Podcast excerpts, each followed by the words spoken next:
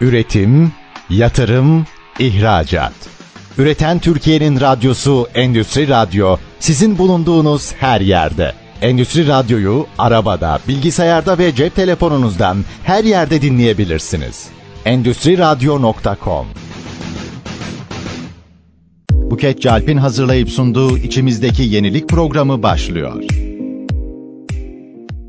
Herkese merhaba. İçimizdeki Yenilik programından, Endüstri Radyo'dan bu haftada ben Buket Cülpin'den herkese merhabalar efendim. Ee, yine çok değerli bir konuğumuzla birlikte inovasyon, yenilik ve girişimcilik konuşacağız. Bu hafta çok değerli bir projeden, ülkemizi temsil eden çok değerli bir projeden konuşacağız efendim. Sayın Latif Coşar bizlerle birlikte. Latif Bey, CREA Centers projesi yasal yetkilisi efendim, proje yürütücüsü. Latif Hocam hoş geldiniz. Hoş bulduk. Teşekkür ederiz Buket Hanım. Öncelikle programa davet ettiğiniz için teşekkür ederim. Böyle bir fırsatı bize verdiğiniz için. Konuk olduğunuz için ben çok teşekkür ediyorum. E, Latif Bey, istiyorum ki kendinizden bahsedin. Dinleyicilerimize sizi tanısınlar. Latif Coşar kimdir ve neler yapar? Buyurun lütfen. Latif Coşar, ben Çekmeköy Belediyesi Belediye Başkan Yardımcısıyım. Bürokrat Başkan Yardımcısı. İstanbul Üniversitesi İktisat Fakültesi mezunuyum. Aynı fakültede belediye bütçelerinin hazırlanması ve yönetim aracı olarak kullanılması konulu yüksek lisans tezim var. Hazırladığım yayında. Ee, özel sektörde finans ve girişimcilik e, konusunda yönetim tecrübelerimiz var. Sonrasında da kamuya geçtik. Kamuda çalışıyoruz uzun yıllardır. Özellikle yerel yönetimlerde kuruluş aşamasında itibaren kurumsallaşma, bütçe, kalite yönetim sistemlerinin kurulması, hizmetlerin dijitalleşmesi, yeni nesil teknoloji projelerinin hayata geçirilmesi gibi konularda yöneticilik yapıyoruz. Bu çalışmalar yerel yönetimlerde alışılagelmiş uygulamaların dışında inovatif bir yaklaşımla gerçekleştirdiğimizi söylemek istiyorum. Yerel yönetimlerde tüm süreçlerin dijitalleşmesine yönelik ciddi bir dijital dönüşüm çalışması yaptık. Coğrafi bilgi sistemleri kurulması, özellikle bu coğrafi bilgi sistemleri insanların hayatını kolaylaştırıcı, işte gayrimenkulden tutun ulaşıma varana kadar birçok konuda e, insanların hayatını kolaylaştırıcı uygulamalar, mobil uygulamalar, e-devlet uygulamaları, e-belediye, e-imza uygulamaları gibi dönüşüm ürünlerinin pek çoğunu ilk kez uygulama şansına sahip olduk. beş bin on sekiz sayılı kanunun çıkışıyla beraber bir kanun, belediyelerin mali e, yönlerini düzenleyen bir yasa. Kamuda mali ve bütçe süreçleri değişmişti bu yasayla beraber. Bu süreçlerin içerisinde mevzuat güncelleme çalışmalarında yerel yönetimlere analitik bütçe hazırlama, daha önceden farklı bir bütçe e, metodu uygulanıyordu kamuda. Tek tip bir bilanço sistemi vardı. Şimdi bilanço esası muhasebe sistemine geçildi belediyelerde ve yerel yönetimlerde. Bu uygulamaların konularında eğitimler gerçekleştirdik. Tüm ülkedeki yerel yönetimlerde yaygınlaştırılmasına katkı sağladık. Ayrıca belediyelerde yerel yönetimlerin dışında teknoloji ve yenilikleri takip eden genç nüfusu öncelikleyerek yenilikçi projelerin üretilmesi konusunda çalışmalar başlattık. Ulusal ve uluslararası fonlardan faydalanabilmek amacıyla projeler hazırlamak üzere kurumumuzda özel bir ekip kurduk ve eğitimlerini sağladık. Bu çerçevede Karadeniz Havzası'nda sınır ötesi işbirliği programı kapsamında Avrupa Birliği hibesiyle beş ülkede aynı anda hayata geçirdiğimiz CREA Centers projesinin yasal temsilciliğini yapmaktayım. Çok güzel gerçekten. Şimdi Latif Bey, ben programımda inovasyon ve girişimcilik adına sorular hazırlıyorum. Tabii ki konuğumun yaptığı çalışmalara ve uzmanlık alanlarına göre. Dolayısıyla aslında hem inovasyon yönünde bu sürecin demokratize olması, inovasyonun tabana yayılması ve herkes tarafından benimsenen bir aslında olgu olarak hayata geçirilmesi ve topyekün bir kalkınmanın anahtarı olarak da değerlendirilebilmesi benim için çok önemli. Uzun yıllardır çünkü danışmanlık yapan bir profesyonel olarak inovasyonun çok büyük firmalar tarafından sadece yapılabileceğine dair o yanlış olan inancı bir nebze de olsun kırabiliyorsam, farkındalık oluşturabiliyorsam ne mutlu bana diye bu programı yapıyorum. Şimdi bu doğrultuda ben şunu öğrenmek istiyorum. Sizin için inovasyon nedir, ne değildir, girişimci kimdir diye bir soru yöneltmek istiyorum. Buyurun lütfen. Teşekkür ederim Buket Hanım. Belki yerel yönetimlere bu kelime uzak gibi gözükebilir ama biz bu kelimeye aşinayız ve yakınındayız, e, uygulamanın içerisinde diyebilirim. Yenilik olarak bilinen inovasyon, katma değer üretme amacıyla yeni bir yaratıcı fikirlerin ekonomik ve sosyal alana uygun hale getirilmesi olarak tanımlayabiliriz. Genel olarak baktığımızda inovasyon girişimciliğin hayat kaynağıdır da diyebiliriz. Ancak inovasyonu sadece ticari açıdan ele almış oluruz o zaman. Fakat günümüzde artık inovasyon hayatın her alanında karşımıza çıkmaktadır. Biz de kar amacı gütmeden hizmet odaklı olarak kamuya entegre etmeye çalışmaktayız. Bunu halka sunulan her hizmette araç olarak kullanmaya özen gösteriyoruz. Girişimcilik ise inovasyonun gelişmesini ve ekonomik değerini elde etmesini sağlamak, kar etme amacıyla riskler alarak her iş kuran kişinin yaptığı atılım olarak ifade edebiliriz. Girişimci ise ticaret, sanayi gibi alanlarda sermaye koyarak bir işi yapmaya girişen, kar amacıyla riskleri üzerine alan kişidir aslında, değil mi? İş alanını genişletmek ve büyümeyi desteklemek amacıyla inovasyonu araç olarak kullanabilen kişidir diye tarif edebiliriz. Bizler kamu yöneticileri olarak kamuda girişimlere ve tasarımcılara mentorluk ve altyapı hizmeti sunuyoruz. Bu manada diyebiliriz. Bizim bu projemizde bunun bir göstergesi diye sayabiliriz. Biraz sonra belki detaylarına geleceğimiz CREA Center projemiz. Evet, çok değerli gerçekten. Benim de çok dikkatimi çeken bir proje. Şimdi başkanım, özellikle yaratıcı endüstrilerin e, dijital dünyada yerine bulması için dikkat çekici çalışmalar yaptığınızı biliyoruz. Bize projenizden, CREA Centers vizyonundan bahseder misiniz lütfen? Buyurun. Teşekkürler. CREA Centers Avrupa Birliği Karadeniz Ötesi İşbirliği böyle geçiyor mevzuatta. Programın kapsamında Karadeniz'de havzası olan ülkeler bu projeden faydalanabiliyorlar. Sınır Ötesi İşbirliği programın desteğiyle hayata geçirdiğimiz Karadeniz Havzası'ndaki kültürel ve yaratıcı endüstriler alanında faaliyet gösteren farklı disiplinlerden insanların bir araya çalışıp ağ kurarak işbirliği yapmasını sağlayacak bir yaratıcılık merkezi projesidir. Proje büyük beğeni toplayarak yaklaşık bir buçuk milyon euro hibe almaya hak kazandı.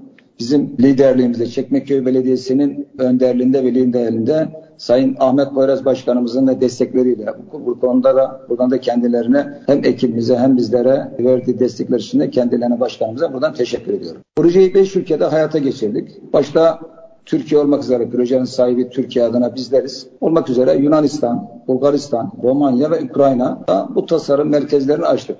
Adaylar projemiz on farklı kategoriden başvurabiliyorlar buraya üye adaylarımız ve isteklilerimiz. Bunlar endüstriyel tasarım, mimarlık, iç mimarlık, sinema, fotoğrafçılık, müzik, yazılım gibi kategoriler var. Proje kapsamında iki binden fazla kişinin faydalanmasını bekliyoruz. Bu merkezin kullanıcısı olmak için bizleri sosyal medyadan takip edebilirler, web sayfamızdan takip edebilirler. Kültürel ve yaratıcı endüstrilerde çalışıyorsanız başvuru sayfasından başvurunuzu yapabilirsiniz. Başvuru yaptıktan sonra sizleri iki aşamalı bir mülakat süreci bekliyor. İlk olarak bir ön değerlendirme aşaması. Burada başarılı olanlar, sektörün içinde uzman, sanatçı, akademisyen ve iş insanlarından oluşan ve ciddi bir kendi alanında uzman danışma kurulu var.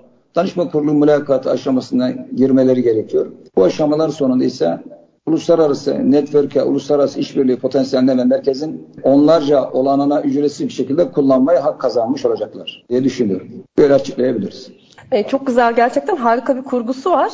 Bu aşamalı olarak değerlendirmeleri de harika olmuş gerçekten. Biz de, ben de şu an Kuluçka Merkezi çalışanın yöneticisi olarak hem e, hızlandırıcı çalışmaların hem de ön kuluçka çalışmalarının çok kıymetli olduğunu görüyoruz. Hem profesyonelleri hem yarı profesyonellere hem de daha böyle hani şeyde olan, nasıl diyebilirim, e, kalfa döneminde olanlara da destek vermenin e, aşamalı olarak çok değerli olduğuna inanan bir e, danışmanım, e, başkanım. Bunu da söylemek istiyorum. Şimdi diğer sorumuza geçecek keşke olursak. Tanıştık, keşke önceden tanışmış olsak, danışma kurullarında sizleri de görmek isterdim Buket Hanım. Evet. Yapı olarak birazcık böyle kurullarda değil de daha böyle altta operasyonda olmayı çok seven bir insan olduğum için hiçbir kurulda şeyim yoktur mesela, üyeliğim yoktur. Teklif etsiniz de ben operasyonda olayım, daha çok çalışayım isterdim. Tamam. E, çok teşekkür ederim bu arada. Çok naziksiniz teklifiniz için. Şimdi evet, şöyle yapacağım başkanım. Sanat ve tasarım disiplininde girişimciliği nasıl tanımlarız? Ve sanat, tasarım girişimcilerini teknoloji girişimcilerinden ayırt eden en önemli fark, nüans nedir size göre? Buyurun lütfen. Evet. Aslında geleneksel ya da klasik sanatlarda uğraşsanız da, dijital sanatlarda uğraşsanız da sürdürülebilirliğinizi sağlamak için bir ekonomik gelirinizin olması gerekiyor, değil mi? Ülkemize geçmişte sanatla tasarımdan para kazanmak yerine bu işe hobi olarak yapılıyor. Böyle algılanıyor piyasada maalesef. Asıl olarak gelir sağlayıcı başka bir işle uğraşan insanlar vardır. Yani sanat ve tasarım hep yan yana, yan iş olarak, ek iş olarak, hobi olarak algılanır. Böyle gözüküyor. Böyle biliriz. Aslında sanatçının ya da tasarımcının üretkenliği, kendini geliştirmesi bu şekilde neredeyse imkansızdır. sanatçının ve tasarımcının asıl işi üretmek ve bundan gelir elde etmek olmalıdır. Öyle değil mi? Sanat ve tasarım girişimcisini teknoloji girişimcisinden pek ayırt etmemeliyiz aslında. Dünya artık çok daha fazla dijital bir hal almaya başladı. Sanatla dijital iç içe geçmiş durumda. Özellikle pandemide bunu hep beraber gördük, yaşadık. Dijital sergiler, dijital sanat eserleri, pandemide dijital diziler izledik. Özellikle burada söylemekte sakınca görmüyorum. Çünkü T R T'nin yayında, T R T bir'de Birol Güven'in yapımcılığını yaptığı seksenler dizisini pandemi döneminde dijital ortamda çekimlerini gördük, yaşadık bunu. Çok güzel de evlerimizde bunu seyrettik. Sonra Refik Anadolu hepimiz bilirsiniz, dünyanın her yerinde sergiler, büyük ilgiler gördü bilirsiniz. Şimdi Refik Anadolu'nun yaptığı sanat değil diyebilir miyiz ve kendisinin bir girişimci olduğunu inkar edebilir miyiz? Sanatçıya girişimci demek bazı kesimlerde hakaret olarak algılanabilir. Sanatçı ekonomik kaygılar bitmez, sanatçı sanat işi yapar gibi yaklaşımlar vardır. E, fakat günün sonunda herkes sanatçının gelişmek, üretmek için ekonomik gelire ihtiyacı olduğunu bilinmek zorundadır. Böyle olmak zorundadır da, değil mi? Ben böyle düşünüyorum. Ben de sizin gibi düşünüyorum başkanım. Çünkü gerçekten şey çok kıymetli. Bir döngü içerisinde olabilmesi, gelir elde ediyor olması, hem diğer sanatçıların da bu ekosisteme dahil olması için, hem de hani sanatçının sanatını icra ederken geçim sıkıntısını düşünmemiş Ay, olması lazım. Geçim sıkıntısı olması gerekir değil mi yani? Bu, evet. Kesinlikle. Çok önemli olduğunu düşünüyorum. Bu tarz buluşka merkezlerinin, projelerinin de zaten sanatçıların yeni dünya düzeninde yerini alabilmesi için çok kıymetli olduğuna inanıyorum. Ben mesela işin zanaat kısmı da çok kıymetli. E, zanaatkarlarımız da kayboluyor ve Türkiye'deki özellikle Asya zanaatına temsil eden çok değerli başlıkların yavaş yavaş kaybolmaya yüz tuttuğunu gözlemliyoruz. Örneğin bir bakır işçiliği zanaatkarının dijital dünyada zanaatıyla nasıl yer alabileceği benim derdim mesela. Bunu düşünüyorum. Diğer İşte bir e, tahta oymacılığı yapan, ahşap oymacılığı yapan, ağaç oymacılığı yapan e, zanaatkarın da gerçekten nasıl nasipleneceğini çok merak ediyorum. Çok da düşünüyorum, irdeliyorum. Derdi olmak güzel bir şey bu arada değil mi başkanım bu alanlarda? Özellikle büyükşehir belediyelerimizin, Anadolu'daki büyükşehir belediyesinin bu eski sanat, zanaatkarlarımızın, sanat eserlerimizin işte oymacılık, katmacılık, gümüş, bakırcılık gibi biraz önce bahsettiğiniz konularla ilgili çok merkezler açtığını, bunları hayata geçirdiğini, yeni gençlere sevdirdiğini biliyoruz. Bunlar da bizi heyecanlandırıyor.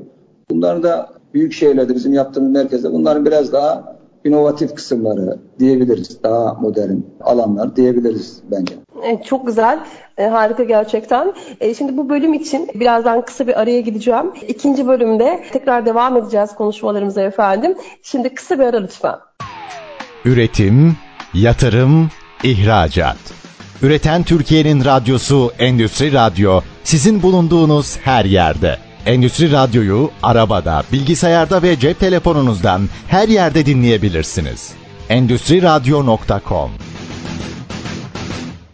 İş Dünyası'nın Sesi Radyosu Endüstri Radyo'da içimizde yenilik programında ben Buket Cülpin olan birlikteliğiniz devam ediyor efendim. Bu hafta konuğumuz CREA Center projesi yasal temsilcisi Sayın Latif Coşar. Kendisiyle birinci bölümde hem inovasyonla ilgili düşüncelerini aldık hem de projesinden bahsetti. Değerli bir projeden bahsetti bizlere. Ben isterim ki Latif Bey bu bölümde size inovasyonun biraz daha artık literatür tanımlarına geçelim. Bir ekonomist olarak zaten hem de bu değerli birikiminizle sorulara cevap cevap vereceğinizi düşünüyorum. Şimdi ulusların rekabet edilebilirliği için de inovasyon çok önemli bir araç. Bu bağlamda rekabet kavramı üzerinden bakacak olursak inovasyona nasıl bir değerlendirmeniz olur? Buyurun lütfen. Teşekkür ederim Buket Hanım soru için de. İnovasyon kavramı hayatın her yerinde karşımıza çıkıyor günümüzde. Öyle ki mikro ölçekte işletmelerin, makro ölçekte ise ülkelerin kendileri aynı şartlarda olan ve sürekli bir rekabet halinde oldukları sosyal kültürel alanların yanında daha somut olarak ekonomik faaliyetlerde sürekli bir çekişme halinde olduklarını biliyoruz ve görmekteyiz. Tüm bu durumun sonucunda ortaya kendiliğinden oluşan, sistematik bir biçimde işleyen ve sürekli bir döngü içerisinde şartları daha da ağırlaştırarak devam eden bir mekanizma çıkmaktadır ki işte bu mekanizma rekabet mekanizmasıdır. Her alanda olduğu gibi ekonomide, siyasette, teknolojide bu alanda bir rekabet var. İnovasyon diğer bir adıyla da yenileşim ülkelerin kalkınmasında ve işletmelerin başarısında önemli bir yere sahip olduğu ortada, malumunuz. Rekabet koşullarının ağırlaşması, işletmeleri önemli bir rekabet aracı olarak inovasyona yönlendirmektedir. Birçok firmada bu konuyla ilgili hem istihdam hem bütçe ayırdığını görmekteyiz. Böylece işletmeler yenilikçi ve yaratıcı fikirlerini ürün veya hizmete dönüştürmekle satışlarını artırmak, pazar payı ve kar marjlarını artırarak hayatta kalmaya başlamak için inovasyonu kullanmak zorunda. Hepimizin ismi bildiğimiz birçok global firma kurumsal olarak inovasyon birimine diğer departmanlardan daha fazla yatırım ve bütçe ayırdığını hep beraber görmekteyiz ve şahit olmaktayız diyebiliriz. Evet, evet, kesinlikle biz de bunu gözlemliyoruz. Özellikle danışmanlık yaptığımız firmalarda da. Ben mesela şey diyorum başkanım, eğer bir firma çok büyükse, A segment bir firmaysa, zaten bir inovasyon departmanı varsa, inovasyonu kurumsal bir yaklaşımla bakıyorsa orada inovasyon hani kaçınılmazdır ve olağan inovasyon geliştirirler. Eğer burası KOBİ ise, firma eğer KOBİ ölçeğindeyse, standartları daha düşükse, kurumsal yapısı henüz oluşmamışsa, ayırabileceği bütçe darsa ve bir inovasyon gerçekleştiriyorsa rağmen, yani her şeye rağmen inovasyon gerçekleştirmiştir ve çok kıymetlidir. Rağmen inovasyonu yapmıştır diye düşünüyorum. Çok Eğer bir bir girişimci ise, girişimci de genelde her şeyi fikriyle, o iş fikriyle her şeyin üstesinden gelebileceğini düşünür. Çok çılgın fikirleri vardır ve aslında bunlar bütün dünyanın bütün problemlerine cevap bulabileceğini zanneder. Özellikle gençse mesela.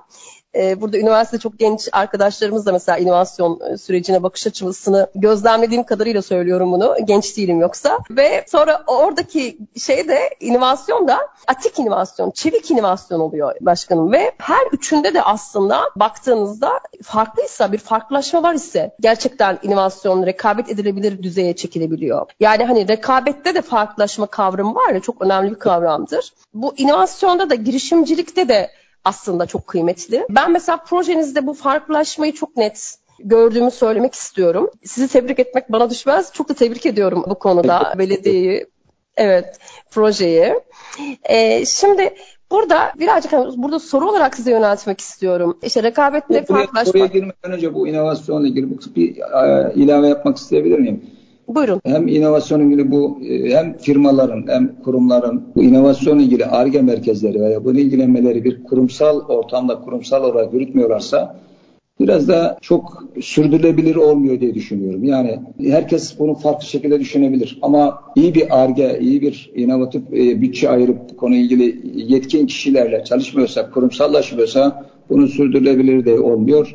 Ve buraya hayran bütçelerde boşa gitmiş olduğunu görüyoruz. Bazen laf olsun diye, yani birilerinden duyduk biz de bunu yapıyoruz demek için yapılmaz diye düşünüyorum bu konuyu. Kesinlikle ben de sizin gibi düşünüyorum. İnovasyon ciddi bir iştir ve kesinlikle bir süreçtir. Gerektiğini inanıyorum. Kesinlikle ben de sizin gibi düşünüyorum başkanım. E, dediğim gibi eğer rekabetteki farklılaşma ilişkisiyle girişimciliği ve inovasyonda farklılaşmayı e, nasıl tanımlarsınız? Projenizde farklılaşmayı mı hedeflediniz ve bunu nasıl gerçekleştireceksiniz diye sormak istiyorum. Buyurun lütfen. Teşekkür ediyorum Buket Hanım. Girişimcilik aslında potansiyel fırsatı gören, değerlendiren, henüz değerlendirmeyen ekonomik fırsattır bana göre.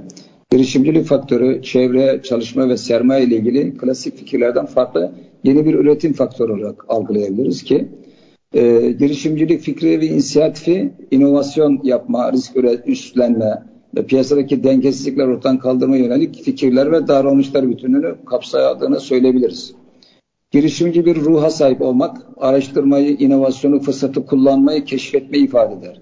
İşte bu da yöneticiler bunu bilmiyorsa, yani girişimcilik ruhu yoksa, inovatif bir ruhu yoksa, başkalarından aldığı bilgiyi uygulamaya çalışıyorsa, biraz önce kastettiğim oraya ayıracağı bütçe veya sarf edeceği enerji boşa gidecektir diye düşünüyoruz. Bence de girişimciliği tamamlayan ve onu destekleyen önemli faktörden birisinin inovasyon olduğunu düşünüyorum. CREA Center projemiz de gelecek olursak yani konuya, proje çok uluslu bir yapıya sahip olmasıyla, özellikle de geniş bir kullanıcı kitlesine sahip olmasıyla büyük önem taşıyor. Kültürel ve yaratıcı endüstriler gelişmiş ülkelerde gayri safi yurt dışı hasılanın büyük bir paya sahip olduğunu son istatistiklerde hepimiz görüyoruz, görmekteyiz. Bildiğiniz üzere İstanbul Avrupa'daki birçok şehirden ve ülkeden daha büyük bir girişimci ve tasarımcı potansiyeline sahip ve nüfusuna sahip. Bunlar içerisinde iş dünyasının kalbi genelde Avrupa yakasında Beşiktaş, Maslak, Levent hattında dediğimiz o bölgede atmakta, siz de biliyorsunuz. Fakat şehrin keşmekeşi, trafik, kalabalık, gürültü gibi dezavantajlar ve kreatifliği ve üretkenliği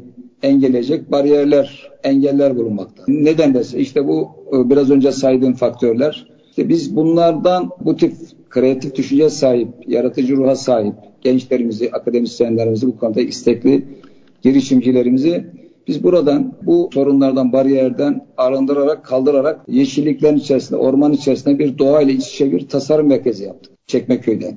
Bu merkez projenin ortak ülkelerin içerisinde en büyüğü olması ve dikkat çekiyor olması önemli.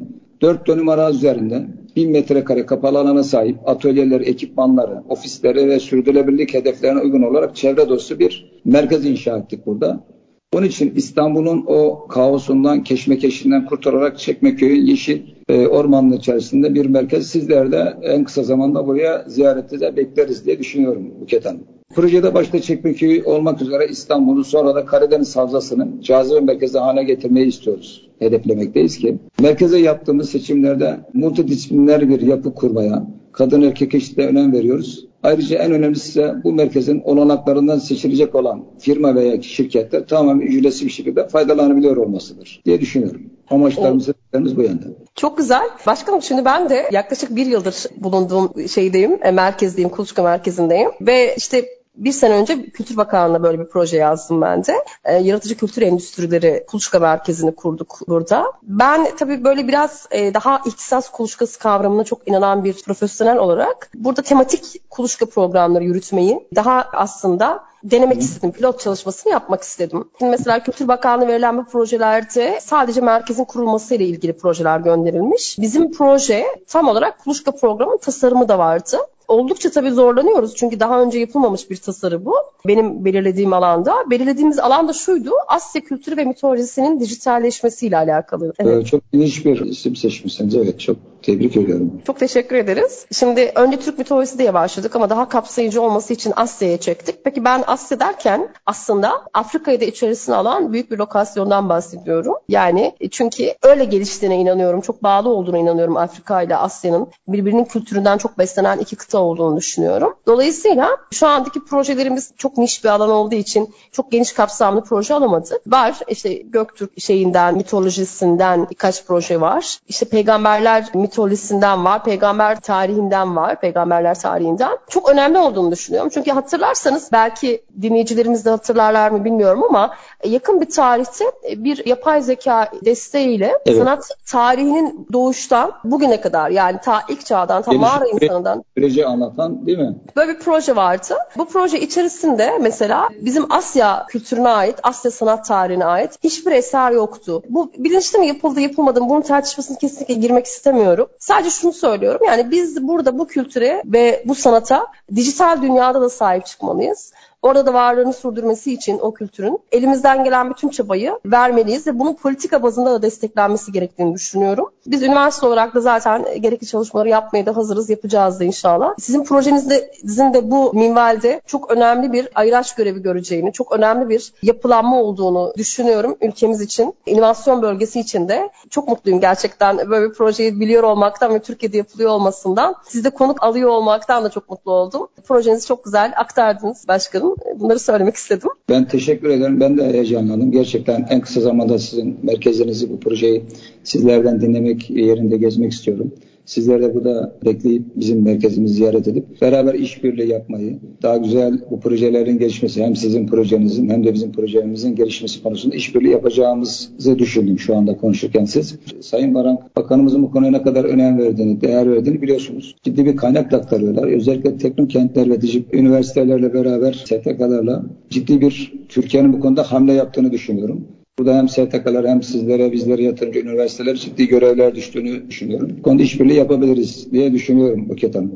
İnşallah taşın altına elimizi koymak gerekiyor diye evet. düşünüyorum. Taşın altına yüreğimizi koyduk aslında biz. Çok kıymetli olduğunu düşünüyorum. Gönüllü birçok faaliyet yapıyoruz bu alanda. Yapmaya da devam edeceğiz. Çok teşekkür ediyorum. Şimdi ben ikinci bölümü de tamamlamış olduk. Üçüncü bölüm için kısa bir ara vermek istiyorum müsaadenizle efendim. İçimizdeki yeni programı reklamların ardından devam edecek. Üretim, yatırım, ihracat. Üreten Türkiye'nin radyosu Endüstri Radyo, sizin bulunduğunuz her yerde. Endüstri Radyo'yu arabada, bilgisayarda ve cep telefonunuzdan her yerde dinleyebilirsiniz. endüstri radyo nokta com Kısa bir aranın ardından Kobiler'in Sesi Radyosu, Endüstri Radyo'da ben Buket Cülpin olan birlikteliğiniz İçimizdeki Yenilik programıyla devam ediyor efendim. Bu hafta çok değerli bir konuğumuz bizlerle birlikte. Efendim Çekmeköy C R E A Center Merkezi ve Projesi Yasal Yetkilisi Latif Coşar bizlerle birlikte. Birinci ve ikinci bölümde inovasyonun rekabet ve farklılaştırma gücünden bahsettik. C R E A Center projesinden bahsetti Latif Bey. Şimdi üçüncü bölümde dilerseniz, üçüncü ve son bölümde birazcık daha aslında teknoloji açısından da incelemek istiyorum C R E A Center projesini. Teknolojik üstünlük açısından da incelemek isteriz. Özellikle teknoloji çağının dördüncü nesil ve dördüncü nesil teknoloji merkezleri çağının yaşandığı bir dönemde akademi merkezleri ya da işte belediye kuluçka merkezleri ya da bağımsız açılan kuluçka merkezleri neresi olursa olsun aslında ihtisas kuluçkası modeli ve ihtisas iş geliştirme merkezleri modeli çok popüler bir kavram. Özellikle burada şey var başkanım, Amerika Kuluçkalar Merkezi Derneği diye bir şey var, dernek var. Onların evet. zaten evet yapmış olduğu incelemede ihtisas kuluçka modelinin yeni nesil kuluçka modeli olduğuna dair bir saplantısı da var aslında, bir sonucu da var. Şimdi bunu da göz önünde bulundurarak siz bu kavrama inanan bir inovatör müsünüz, yönetici misiniz? Ve özellikle C R E A Center bu vizyonla mı hayata geçirilmiştir? Bunu öğrenmek istiyorum. Buyurun lütfen. Teşekkür ediyorum Buket Hanım. Buna inanan bir yönetici olmasak burada o, sizlerle bunu tartışmazdık herhalde diye düşünüyorum. Tüm kamuda böyle bir projeyi yapmanın zorluklarını siz de bilirsiniz. Yere, yerel yönetimlerde böyle bir projeyi hayata geçirmek. Çünkü yerel yönetimlerin yaptığı yatırımlar bölge halkına yönelik yatırımlardır, hizmetlerdir. Ama biz bölge halkının, bölge insanının buradan dolaylı olarak faydalanmasını amaçlamaktayız ki buradaki katma değer yüksek ürünlerin tasarlanması, üretilmesine uzun vadede gençlerimizin, buradaki faydalanıcıların bölgemize, Çekmeköy'ümüz, İstanbul'umuza katkısı inanan birisi, bir yönetici olarak şöyle diyebilirim ki biz projeyi hazırlarken ve sonrasında faaliyete geçirdiğimizde bizimle aynı ya da benzer iş yapan tüm kurum kuruluşları araştırdık. Arkadaşlarımızla beraber biraz önce bahsettiğiniz kurumlar, dernekler, S T K'lar. Bu konuda tekrara düşmemek,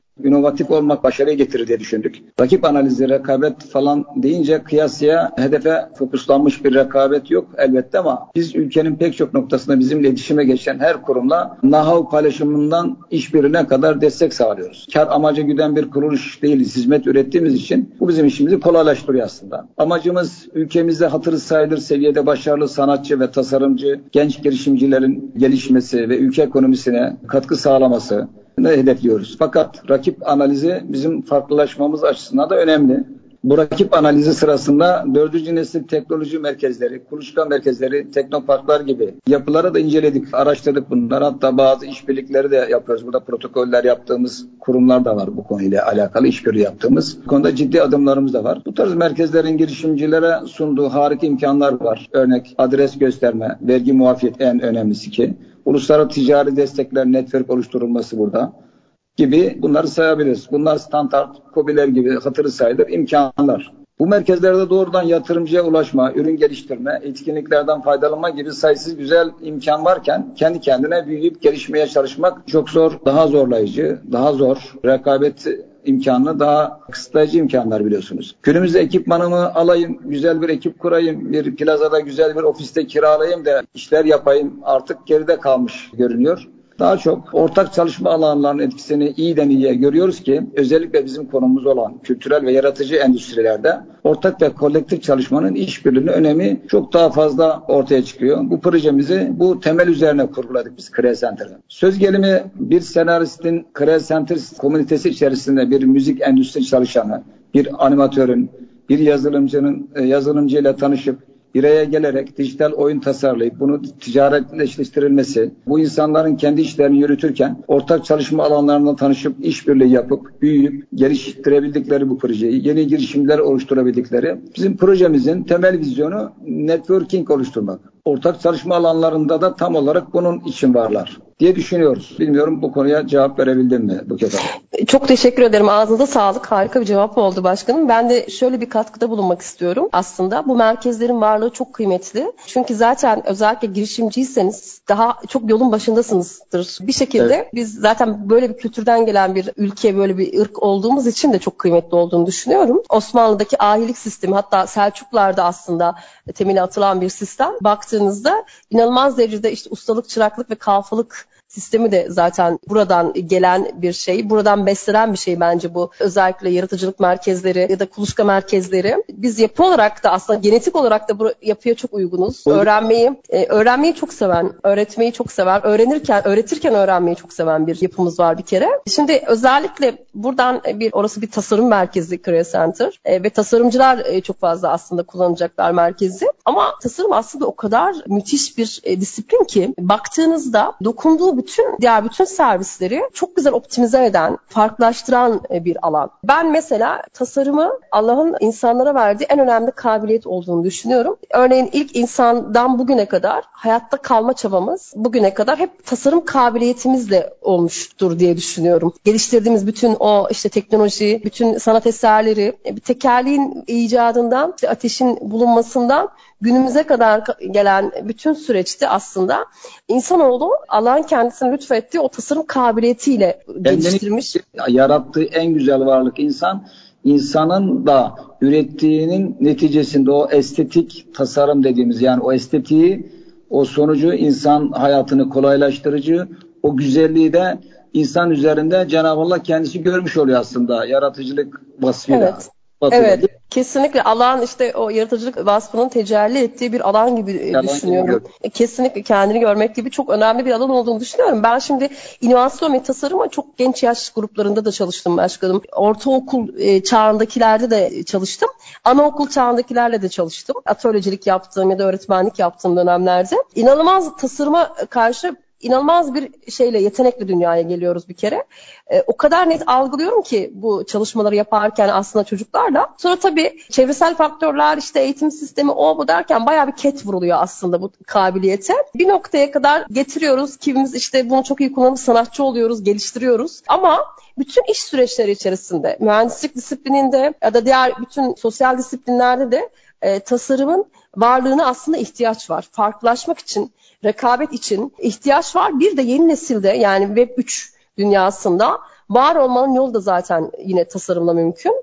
Evet. Bu bağlamda evet, bu merkezlerin büyüyerek devam etmesi gerektiğine çok yürekten inanan birisiyim. Şimdi çok fazla tasarım dedik. Biraz isterseniz tasarımla ilgili kısmına geçip öyle bir soru da yöneltmek isterim. Birçok alanda çok kıymetli bir disiplin söylediğim gibi. Özellikle ülkemizde tasarım alanında parlak girişimlerin pek çıkmamasına, yani diğerlerine oranla pek çıkmamasına veya işte alana rağbetin az olmasını nasıl açıklayabiliriz? Buyurun lütfen.